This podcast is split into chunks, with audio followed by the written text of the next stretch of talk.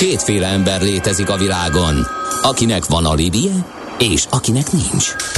Az elsőnek ajánlott minket hallgatni, a másodiknak kötelező. Te melyik vagy? Millás reggeli, a 90.9 Jazzy Rádió gazdasági mapetsója. Ez nem animi, ez tény. A műsor főtámogatója a Schiller Flotta Kft. Schiller Flotta and Rent a Car, a mobilitási megoldások szakértője, a Schiller Autó tagja. Autók szeretettel. Valamint a GFK Hungária, a cégek technológiai alapú szolgáltató partnere. Jó reggelt kívánunk mindenkinek, ez továbbra is a Millás reggel itt a 90.9 Jazzy Rádióban Mihálovics Andrással.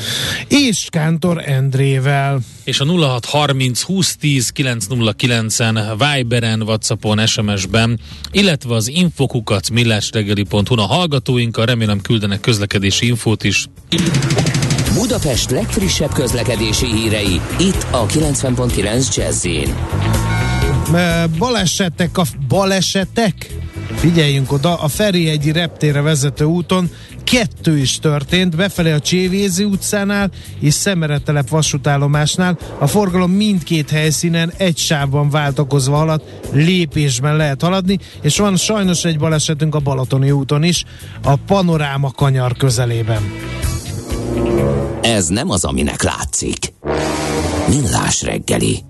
Autózást blokkot kezdünk el, egész órában autózás, autóiparról lesz szó, különböző szemszögekből természetesen. Ennek első részeként arról fogunk beszélgetni Gergen Péterrel, a Bosch Budapesti Fejlesztőközpontjának elektromobilitásért felelős vezetőjével, hogy Magyarországon fejleszti az autózás jövőjét a Bosch. Szervusz, jó reggelt kívánunk! Szervusztok, jó reggelt kívánok! De milyen jövőt tehetjük fel, mikor mind hazánk fiai sorba állnak a benzinkutakon, annyira aggódnak ez az jó. autójuk miatt? Ez pont az elektromobilitásnak kedvezhet. Igen, igen. Szóval, igen, komolyságot erőltettünk itt magunkra. Elektromobilitás, ez most egy ilyen nagyon uh, szexi téma, és ráadásul a mostani anomália is rámutat arra, hogy esetleg ez egy csomó dologra megoldást jelenthet, például az energiafüggőségre, bár ugye ennek is vannak ár, árnyoldalai. Elektromobilitás, ez mennyire meghatározó a Bosnál, és mennyire van ez most fókuszban? Ez a Bosch-nak az egyik legjelentősebb fejlesztési területe. A Bosch, mint, mint az egyik legnagyobb autóipari beszállító, a, a jármű technológia, illetve az autózásnak a négy megatrendjével foglalkozik. Ezek közül az első, amiről ma szeretnénk beszélni, ez az elektromobilitás, uh-huh. a második az önvezető autózás, a harmadik a, a connected uh, autózás, ami röviden annyit jelent, hogy a járművek, illetve az infrastruktúra egymással kommunikálva hogyan dolgozik együtt. És a negyedik, ez egy relatíve új szegmens, a személyre szabott közlekedés. És az elektromobilitás, ahogy, ahogy fölvezettétek, ez nálunk most egy nagyon fókuszban lévő meg a trend, mind világviszonylatban, mind pedig a Budapesti Fejlesztési Központban, ahol, ahol egy négy éve kezdtünk bele ebbe a, ebbe a vállalkozásba. És a mai napra több száz mérnök dolgozik olyan, olyan uh, innovációkon és olyan fejlesztéseken, amik tényleg a világ, uh-huh. világviszonylatban élvonalban hát Ezt se sokan tudják, hogy a Bosch csoport egyik legnagyobb autóipari fejlesztő központja éppen Magyarországon található, és itt dolgoznak, úgyhogy ez, ez külön jó téma.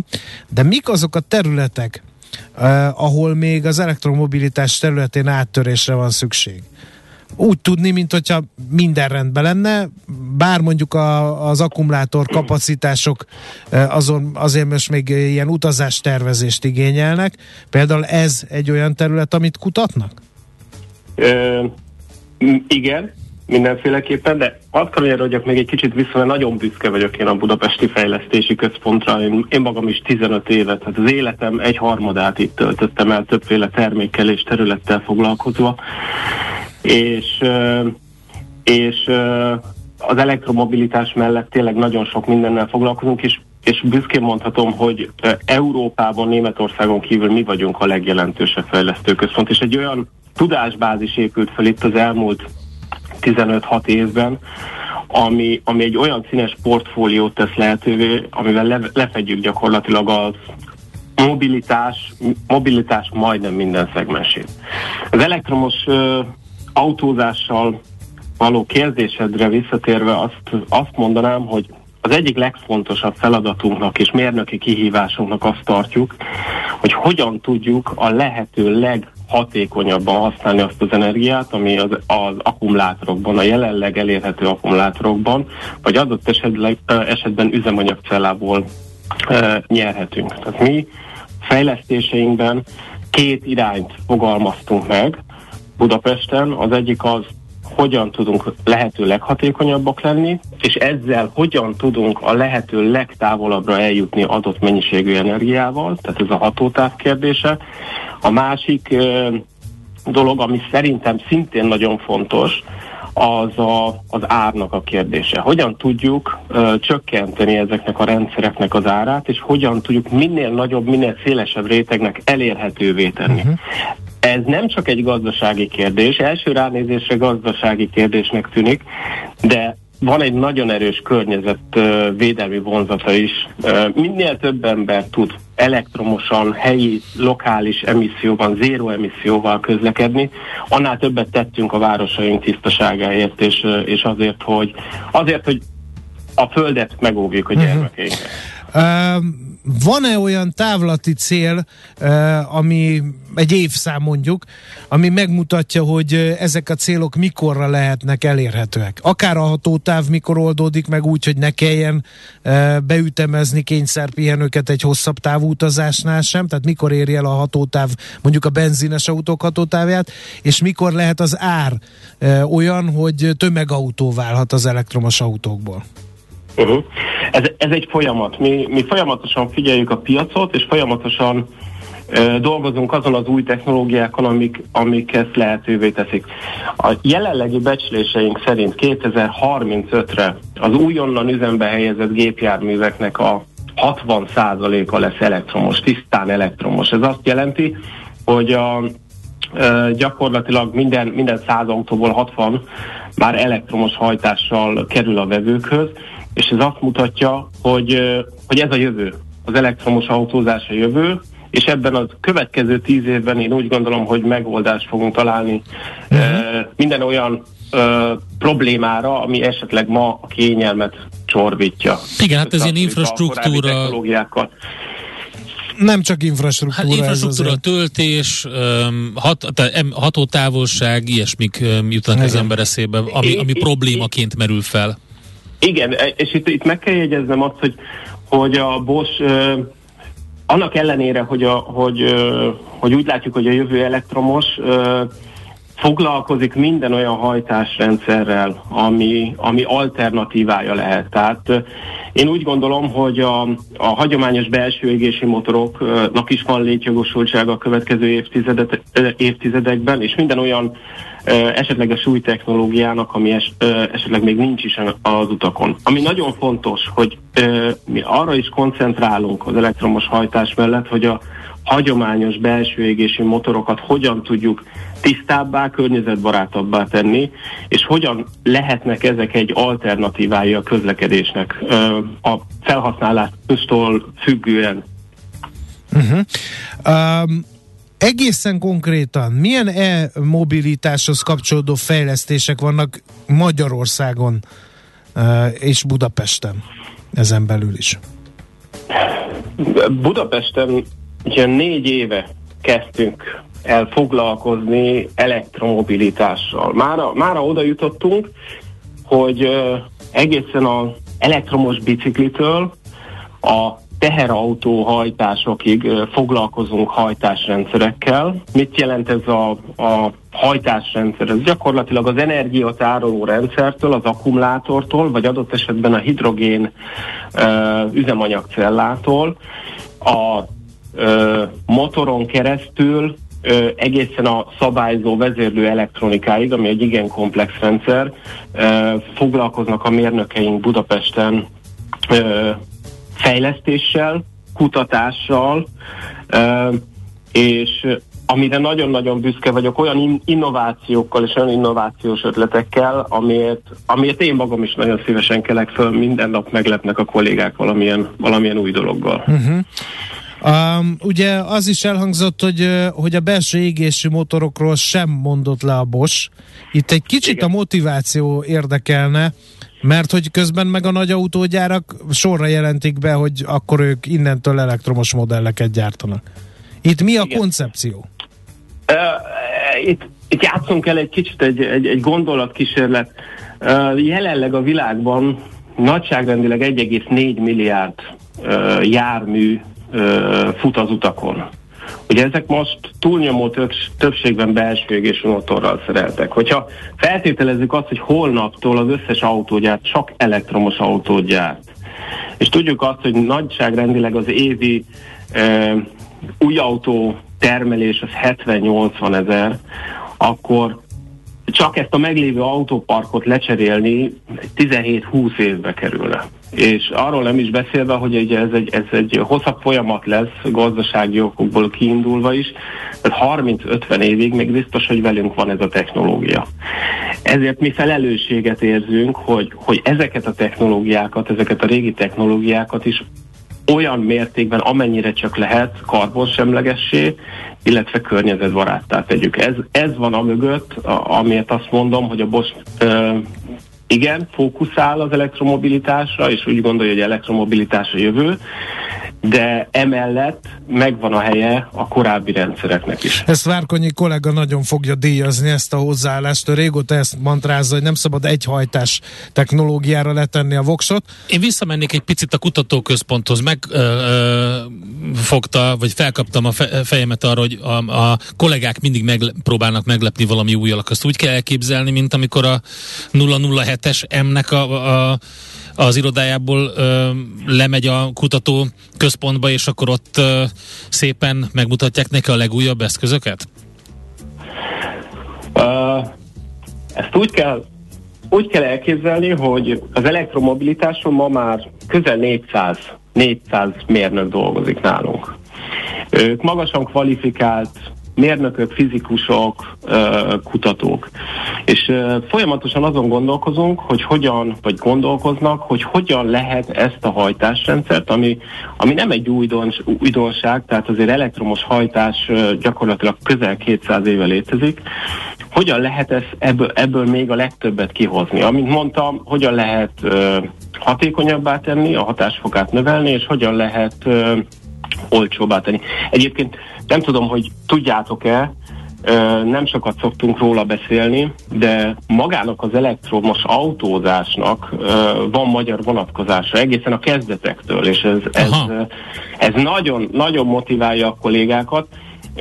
Egy ismert név Jedlik Ányos, a, a, aki 1828-ban, tehát közel két évvel ezelőtt az elektromos motorját egy elektromos kisautó makettel modellezte. Ez volt az első elektromos jármű a világon, és ezen, ezen, a, ezen az úton próbálunk mi tovább haladni, és, és próbáljuk a mi ötleteinket, innovációnkat itt Budapesten megvalósítani. Uh-huh. Annak, érde, annak érdekében, és erre nagyon jó esélyt látok, remélem, hogy még lesz a jövőben is ö, lehetőségünk beszélni, annak érdekében, hogy, hogy technika történetet írhassunk újból Magyarországon. Ó, ez jól hangzik. Ezt, Igen, ezt megvenném ezt a sztorit. De itt sokat az autókról beszéltünk, és uh, személyautókról, de van egy csomó minden más is. Uh, haszongépjárművek, motorok, biciklik, rengeteg más eszköz. Igen, pontosan. Tehát, ahogy, ahogy említettem, egészen az elektromos kerékpártól a, uh-huh. a nehéz gépjárművekig. Uh, hogyha, hogyha megnézem, hogy, hogy mi a cél, mindegyiknél mindegyiknél ö, érvényes az, hogy hatótávnövelés és ö, költségcsökkentés. De például, hogyha a biciklikbe be, ö, belemegyek, sokszor kapom meg azt a kérdést, hogy, hogy hát a biciklim az sporteszköz, vagy, vagy hogyan tekintünk rá. Ö, én ezt onnan fognám meg, hogy mobilitás.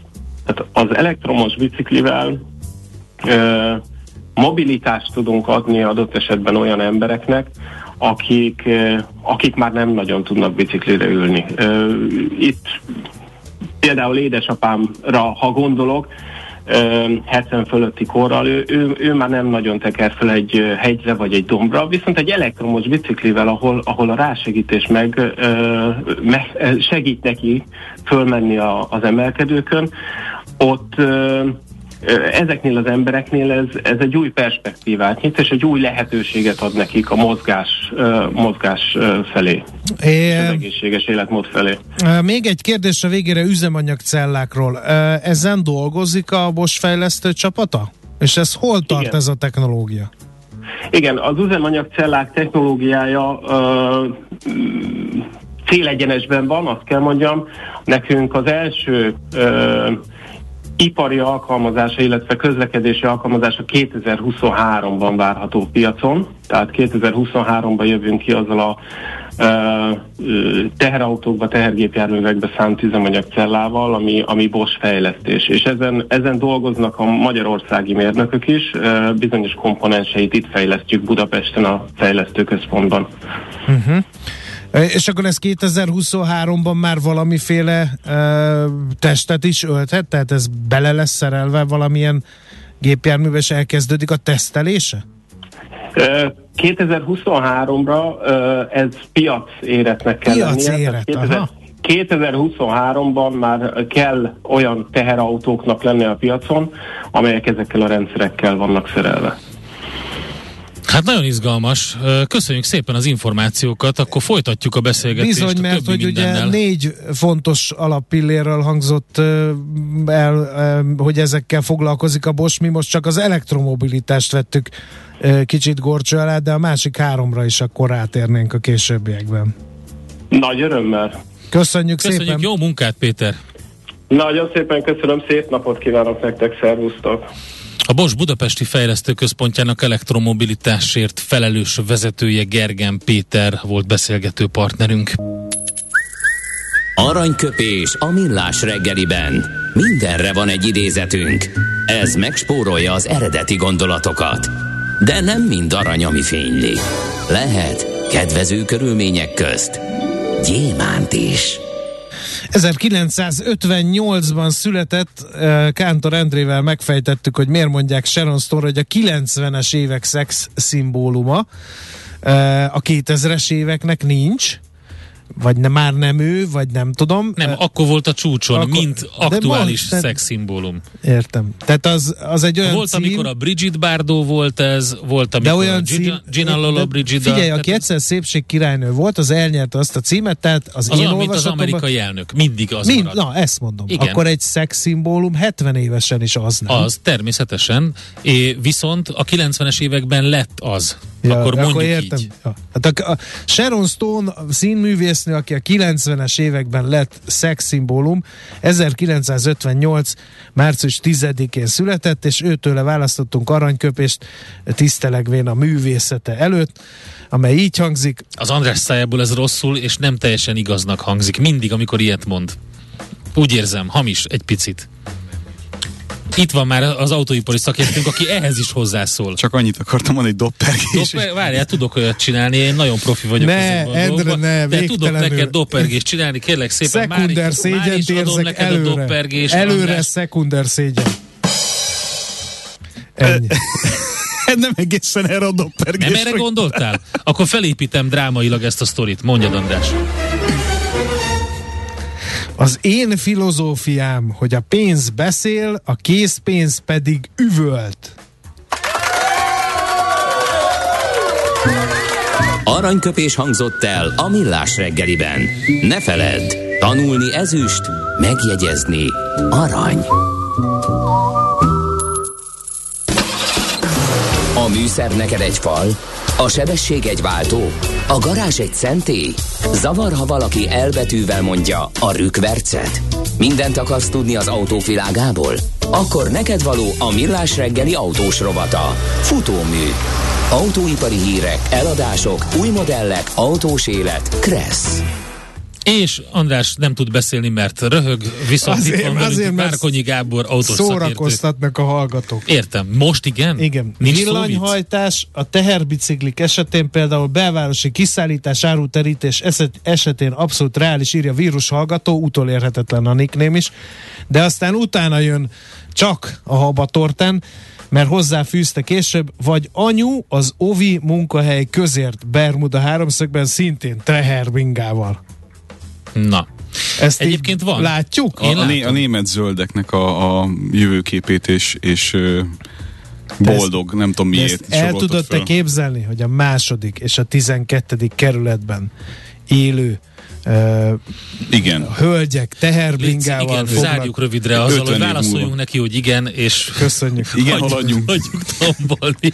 Akkor beszéljünk a Szemetek fontosabb, vagytok én velem, de meg lesz ennek a bőtje. beszéljünk a Előre fontosabb szóltam. dolgokról. Na, a forint gyengülés hatása az autópiacra. Igen. De előtte egy gyors fe- felvétele az üzemanyag ár őrületről a kutakon. Mit szólsz így autós Hát a, amit, amit a zene alatt megbeszéltünk, mindenki menjen az autópályára tankolni, mert ott biztosan nincsen sor, és ö, kiesen ki lehet élvezni ezt a néhány hetet, amikor ugyanannyira lehet tankolni az autópályán, mint nem az autópályán. Jön majd a fekete leves? A 717 forint, meg a 640 forint? Azt tudtátok Most. egyébként, hogy Szlovéniában ez törvényileg ö, így van. Tehát, hogy békeidőben is ugyanannyira kell adni a benzint és a dízelt az autópályákon, mint a városokban?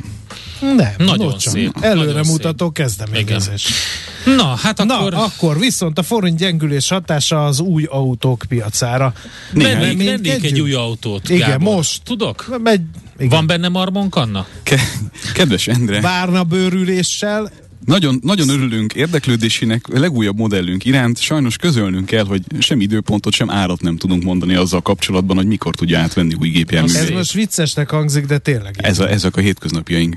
Gyakorlatilag minden automárkát érintően vannak olyan modellek, amelyek, amelyekre két év környéki időpontokat is képesek mondani, de ugye ez már az a kategória, amire azt érdemes mondani egy importőrnek, hogy akkor egyszerűbb levenni az árlistáról az adott autót, mert hogy úgyse tudnak vele mit kezdeni. Ugye az árfolyam kockázat azért le van fedve néhány hónapra általában a legtöbb importőrnél, pont azért, mert az ilyen jellegű kellemetlenségeket azért ki kell tudni mozogni, de hát ez mondjuk egy pici sáveltolástól tud megvédeni, szerintem hosszabb távon, attól, hogy ilyen beszakadásokat, meg hirtelen Hát dolgokat 400 lássunk. forintos eurót nem tud védeni. Erre biztos, hogy nem. Viszont hát úgyse lehet autókereskedelmet folytatni, hogy napi árazást végzel az autóidnál. Ha egyébként békeidő lenne és normális időszakban jönnének meg az autók, tehát mondjuk kettő kötőjel hat hónapon belül itt lennének az autók, akkor, akkor sem lenne egy egyszerű történet e, ezek alapján árazni, de amikor nem egy, nem két olyan autó van mondjuk a tavalyi évről, amit a nyár közepén rendeltünk meg, és mondjuk visszaigazolt gyártási időpontja sincsen, nem hogy az, hogy majd ez valamikor megjön, akkor, akkor itt még árazni, hát gyakorlatilag lehetetlen feladatnak tűnik jelenleg, és éppen ezért azt tapasztalható, hogy minden, ami kézzel fogható és itt van, tehát a, a létező autó most a készpénz, hogy vissza hassak a, az aranyköpésre. Tehát a létező autóból lehet olyan, hogy mondjam, Kihozni valamit. hardcash kihozni, ami ér valamit, igen. Jó, 2022 új Havanna ö, lett Budapest és környéke, azt gondolom. Meg egész Európa azért azt lehet mondani. A héten ö, volt egy Egyébként ez most megütött a filmet, ez egész Európára jellemző? Hát hogyne, hogyne. Éppen azt akartam uh, most bedobni, hogy mint adat gondolkozzunk el azon, hogy mit jelent, hogy mondjuk a legnagyobb európai használt autós portál, amit mindenki ismer, nem fogom kimondani a nevét, mert tényleg mindenki ismeri, az normális esetben 1,9 millió autót hirdet jellemzően használt autóként, most meg 1,2 millió az állománya. Tehát ez döbbenetes. Annyi, hé- 700 ezer darabbal csökkent Igen, ennyivel kisebb a kínálat. Szuper. És ugye nyilván ez nem az öregedő autókat érinti, amik egyébként is itt vannak velünk, és egyébként sem feltétlenül annyira attraktívak. Nyilván a kelet-európai vásárlóknak igen, de ugye ez a 700 ezer, ez pont az a, az a járeszvágen kategória, jellemzően az az egy-két éves autó, ami ugye a leginkább izgalmas a privát vásárlók számára, hiszen egyébként is abban az irányba mozdult el a piac az elmúlt években, hogy a vadonatúj autókat a mindentől független ármerkedések miatt sem kifejezetten tudják megengedni maguknak, még a középosztálybeli vásárlók sem, Nyugat-Európában sem, és ezért kifejezetten ezeket a úgynevezett jó vételeket próbálták ugye nagyon régóta megtalálni, tehát azokat a um, kvázi szolgálati autókat, keveset futott, bemutató autókat, igen. így van, ezek nincsenek. Uh-huh. Gede Bocsánat, kollega... közben jött egy fotó, benzinkúti őrület, M0 Csepeli pihenő, oda se férsz a benzinkúthoz a másik sorra váró kamionok miatt. Egyébként érdekes, hogy a főváros déli szektorából, ugye a benzinkút spottingunkban a déli szektorából jönnek az őrületes hírek. Hát az tehát, a tranzit útvonal. Tranzit útvonal, igen. Na, az uh, M3-asról valaki tudósítson. Bocsánat, hát az is nagyon fontos. Az is Már, hogy ilyen nekem. szempontból igen, igen, lényeges tud lenni.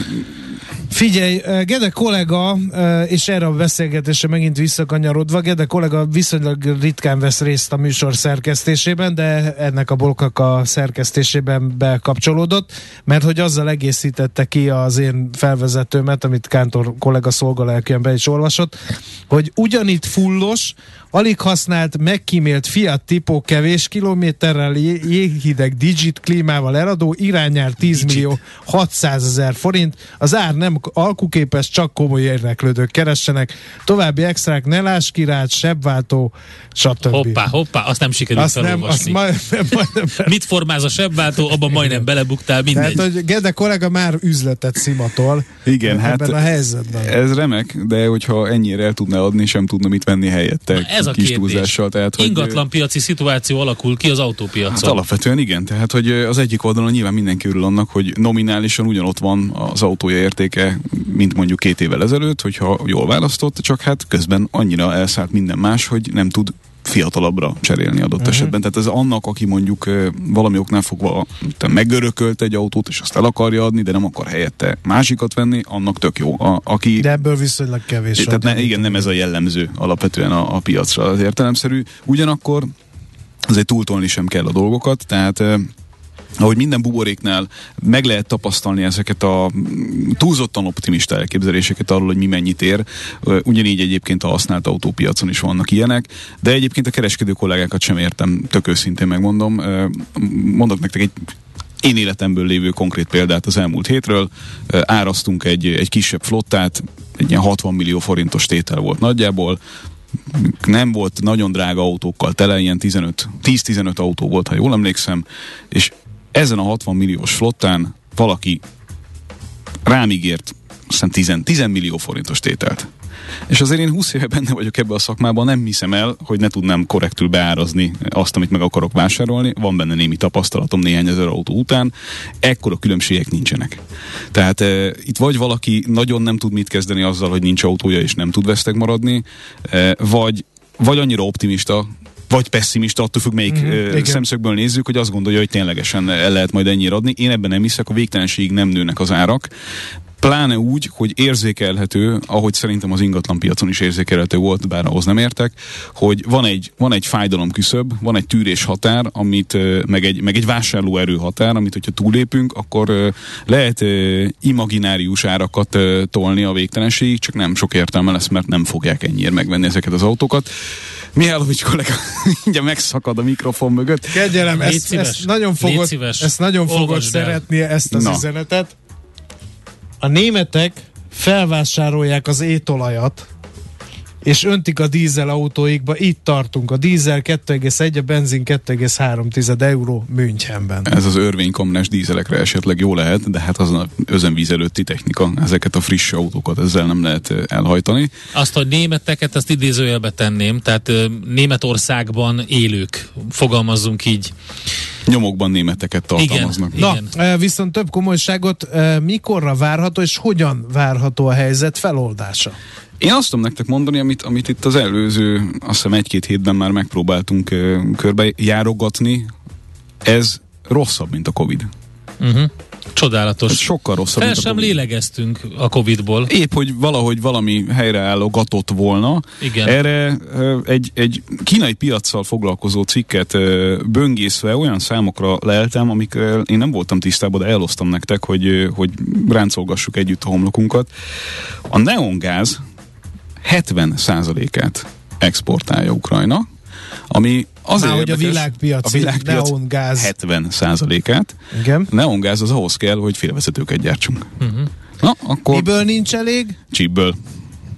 Köszönjük szépen. Ez, ez önmagában szerintem egy, egy nagyon kellemetlen hír tud lenni, de akkor mondom tovább, a Krypton és a Xenon mind a kettő eszenciálisan fontos, hasonlatos dolgok miatt. A Krypton 40%-át, a Xenon 30%-át exportálja Ukrajna. Mondjak Tehát- még hozzá valamit, ami még... Nikkel? ebbe- igen, ezt akartam. Igen. A nikkellel szerettem volna tronfolni. Igen, a nikkel is egy izgalmas történet, ugye fölfüggesztették a, A, igen, a londoni értéktősdén kereskedik, az egyik legnagyobb ugye a fémtősde, a londoni fémtősdén, és ott felfüggesztették tegnap vagy tegnap előtt a nikkel kereskedelmét, pontosan hát az autóiparnak ez sem. Ja, és a sánkhelyi tősdén is. Bizony, és ugye nikkel az, az alapvetően az elektromobilitással kapcsolatos történet. Meg a rozsdamentes acélhoz kell. rengeteg mindenhez. A más, az IHS Market, ami egy kifejezetten autóipari forecasttel foglalkozó társaság, 1,5 és 3 millió közötti ö, termelés kiesést prognosztizál erre az évre, csak Ukrajna miatt.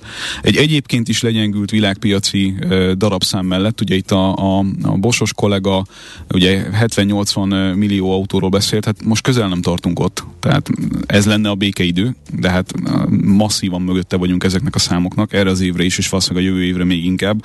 Szóval ebben még másfél kötőjel 3 millió mínusz az, az nagyon-nagyon fájni fog, és valószínűleg Európának fog leginkább fájni.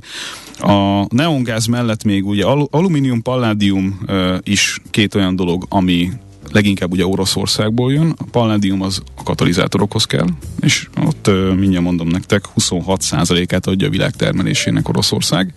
Tehát helyel közel az egynegyedét ennek. Ez azért fáj, és ugye plug-in hibrid autókba is kell katalizátor, tehát a, részben elektromos autók, amelyek ugye, ha nézzük a számokat, akkor szép nagy karriert futnak be, de ezek se jönnek ki palladium nélkül. A nikkelnek egyébként Oroszország a 7%-át, az alumíniumnak meg a 12%-át adja. Az alumínium az azért fájdalmas, mert amellett, hogy egyébként az akkumulátorokhoz is kell, eh, mindenki el tudja képzelni, hogy minden máshoz is kell az autóban. Tehát a karosszéri elemekhez kell, az akkumulátortálcákhoz kell, a, a különböző nyúlványokhoz, a, szóval mindenhez, mindenhez kell, és ezeknek az árai is olyan eh, szinten eh, volatilisek, hogy, hogy egyszerűen gyártói oldalról, tehát most nem az importőri, meg a, meg a mm, ugye, árfolyam kérdések szempontjából fájdalmas ez, hanem egész egyszerűen a, a primer előállító, a gyártói oldal az, amely nem tud árazni ilyen körülmények között, és uh, ilyenkor az sem feltétlenül rossz stratégia szerintem, hogy egyszerűen gyártanak, mert hogy minek. Még akkor is, hogyha egyébként lenne uh, rákereslet. Csodálatos. A, még ami érdekes ennek kapcsán, a, igen, itt a, itt a szám, ki jegyzeteltem magamnak, mert nem tudtam fejből megegyezni, 2 milliárd euró értékben exportált Kína kínai automárkákon keresztül az orosz és ukrán piacra egyébként. Meglepően sok kínai autót lehetett látni ezeken a helyeken. Én amikor, amikor Moszkvában jártam, akkor meséltem nektek múltkor, hogy koreai autóból nagyon sok volt, és viszonylag sok ilyen, ilyen európai szemnek ismeretlen eh, kínai autó is volt emellett. Az orosz piac volt a harmadik legnagyobb exportpiaca a kínai autógyártóknak. Eh, Találjátok ki a másik két országot, nekem nem menne. Lelőm a poént a végén. Valamelyik ázsiai országra tippelek egyébként. És nem. Nem. Két olyan ország, hogy szerintem az utolsó kettő lenne, amit említenétek. Na, akkor Kongó. Majdnem sikerült. Én Kongót azért még beletenném, mert hogy ugye köztudottan Kína azért erős pozíciókkal Igen, rendelkezik igen, az afrikai kontinensen. Na. Chile és Szaudarábia. Szaudarábiába viszik a kínai autókat. Igen, igen, biztos azért, mert ott drága az üzemanyag, vagy nem. Tehát nem. Tehát nem, nem tudom mi az oka. Valószínűleg... Nem, hogy sok kínai dolgozik ott, és azok veszik a hazait. Az is elképzelhető. Vagy az is elképzelhető, hogy onnan akarják teríteni a, a közel-kelet piacait, amik hmm. ugye kevésbé fejlettek. Hát ott van talán infrastruktúra Így hozzá. van. Igen. Így van, és valószínűleg ugye az összekötetési pont... Afrika. Igen. Tehát egy ilyen, jó, egy ilyen jó elosztó pont lehet erre. Izgalmas. Chile az nagyon fura. Az nagyon fura nekem is, azt így nem tudom hol tenni, de va- hát van Dél-Amerikában autóbázis, autóipari bázis jelentős, ugye európai, amerikai gyártókból. Egyet tudok még elképzelni, hogy Csillében ugye rengeteg olyan nyersanyag van, ami ahhoz kell, hogy akkumulátorokat gyártsunk, uh-huh. és valószínűleg, hogyha ott meg van telepedve sok kínai cég, már pedig meg van telepedve sok kínai cég, akkor lehet, hogy az a hub, amin keresztül mondjuk ott a, a dél-amerikai kontinens is meg lesz támadva kínai elektromos autókkal, de összességében nem akarom nem akarom az ördögöt a falra festeni, de összességében ez egyébként az elektromos autózást kellemetlenül fogja érinteni. De ezt akartam kérdezni, hogy, hogy miközben ugye letettük a voksot nagy nehezen az elektromos autózásra, halljuk ezeket a hatásokat. Ez, ez gond lesz, minden, minden szakipari cikk arról beszél, hogy a következő időszakban azok az elektromobilitási tervek, amiket Európában kitaláltunk, azok nehezen lesznek tartatóak gyártási oldalon. Tehát nem piaci kereslet kínálati történet ez, hanem gyártási oldalon. Hát elég arra gondolni, hogy most tartunk ott, hogy mondjuk a plug-in hibrideknek egy jelentős részét úgy, ahogy van, nem lehet rendelni Európa szerte mert hogy már nem tudnak hozzájuk elég ö, akatrészt és nyersanyagot ö, szállítani. Ami az probléma, mert hát egy plug-in hibridbe el tudjátok képzelni, hogy messze nincs akkora akkumulátor, mint egy tisztán elektromos autóban, és hogyha ezeket nem lehet már rendelni, akkor, ö, akkor az baj. Miközben mindig kell emlékeztesselek benneteket arra, hogy félszemmel az autógyártóknak figyelniük kell a modellmixet ahhoz, hogy a széndiokszid kvóta teljesíthető legyen. Tehát lehet, hogy ő nagyon szeretne plugin és elektromos autókat eladni. eladni, már csak azért is, hogy a flotta átlaga jól kijöjjön, de hogyha egyszerűen ezeket nem fogja tudni gyártani, akkor még minden mellé ott lesz az, hogy évvégén vakarja majd mindenki a fejét, hogy, hogy most hogy jött ki az átlag, vagy mivel fogjuk ezt poolba rakni, vagy melyik gyártónak milyen kreditet adunk, ahogy ugye eddig is működött a dolog. Minden. Isteni Ilont ér, érinti ez? Hát ugye vannak a Más gyártóknál is már működőképes vasfoszfátos akkumulátorok, amelyek kevesebb ilyen jellegű nyersanyagot igényelnek, meg van, amit egyáltalán nem igényelnek. Mindenki ugye ebbe az irányba megy, hogy minél kevesebb ilyen függőséget kelljen feltétlenül elviselni akkor, amikor gyárt.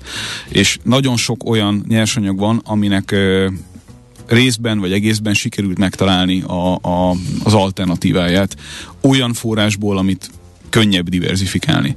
De azért ez az egész még mindig eléggé az elején tart azért. Ebben megegyezhetünk, hogy, hogy az akkumulátor technológia azt hiszem, hogy innen fog még, hogy mondjam, jelentős kémiai és, és, és cella és egyéb dolgokban újdonságokat megélni, még akkor is, hogyha ez a litiumos történet nagy részt azért velünk lesz még a következő időszakban is, hiszen erre rengeteg pénzt költöttek el az autógyártók, és nem lehet csak így egy csettintéssel ezt leírni, tehát itt még ebbe benne kell maradni egy ideig ahhoz, hogy kijöjjenek a számok. De hát, hogyha itt nem lesz gyors megnyugvás az orosz meg az ukrán uh, helyzet kapcsán, akkor, uh, akkor fejvakarás lesz globálisan. Ez, ez nagyon világosan látszik, és ez meg fogja akasztani azt az ütemű terjedését uh, ennek a technológiának, amit prognosztizáltak, illetve amire beálltak az autógyártók. Ez nagyon fontos érteni, hogy ugye építik le a belső égési motoros gyártási kapacitásaikat párhuzamosan azzal, hogy húzzák fel az elektromobilitást. Hogyha ebben van egy nagy uh, törés, megállás, igen. nagy törés, akkor... Akkor nem tudják visszahúzni megint, hogy akkor... Hát nem olyan gyors, ugyanúgy, ahogy ugye, az atomerőművek kapcsán elmondták, hogy ez nem úgy megy, hogy fogjuk, leállítjuk, aztán még egyszer beröffentjük. Ez egy kicsit hosszabb folyamat. A csípgyáraknál ugyanez volt, hogy nem olyan egyszerű, hogy akkor most mégis kell az autósoknak csíp, akkor van. elkezdjük ontani, mert átállítunk két kapcsolót a Hú, hát jó, Gábor, köszönöm Köszönjük szépen, hogy felhívtad erre a figyelmet. Jött-e kérdés? Há, hogy ne jött volna, nyilván ezer kérdés. Egy biztos, hogy tudsz válaszolni. Na. Nem tudom, mindjárt mondja az András, hogy melyik az. ja, azt hittem, hogy már, már betárasztál. Erre mind, nem, erre mindig jönnek, úgyhogy... Az összeesküvés elméletek jönnek, hogy vajon uh, miért robbant ki az uk- uh, ukrán ja? konfliktus, okay. miért szeretne a Putyin, meg Ezt... akkor kirobbantotta ki, és az, aut- az, Ameri- vagy az amerikaiaknak miért érdek az a, a, európai autópiac Ezen, benne a hadállásokat. Putyin Aurus szenáttal jár, neki mindegy. Mivel? Aurus szenát. Érdemes megnézni, ugye a saját gyártású e, luxusautójuk, hiszen úgy érezték, hogy tartatatlan, hogy egy e, német márkával kell furikázni az orosz birodalom cárjának, úgyhogy ő Aurus Senatot rendelt magának, és felhívta e, barátai és társai figyelmét arra, hogy illene ilyen jellegű járművel közlekedni a dekadens nyugati márkák helyett. Gábor, nagyon szépen köszönjük, ezzel is többet tudunk most már ezzel az Aurus szenáttal. Hát várunk jövő héten ismét ide a stúdióban. Jó Köszönjük. híreket akarok mondani Jó, nektek már legyen, egyszer végre. Csináljunk valamit, csinálunk egy olyan műsort, amikor nem foglalkozunk a tényekkel, és csupa jó hír lesz. Olcsó a benzin.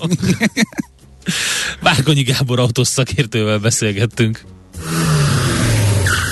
Most lefarkolunk, de jövő héten megint indexelünk és kanyarodunk, előzünk és tolatunk a Millás reggeli autós rovatában. Futómű a világ négy keréken. Műsorunkban termék megjelenítést hallhattak. A Millás reggelit nem csak hallgatni, de nézni is lehet. millásreggeli.hu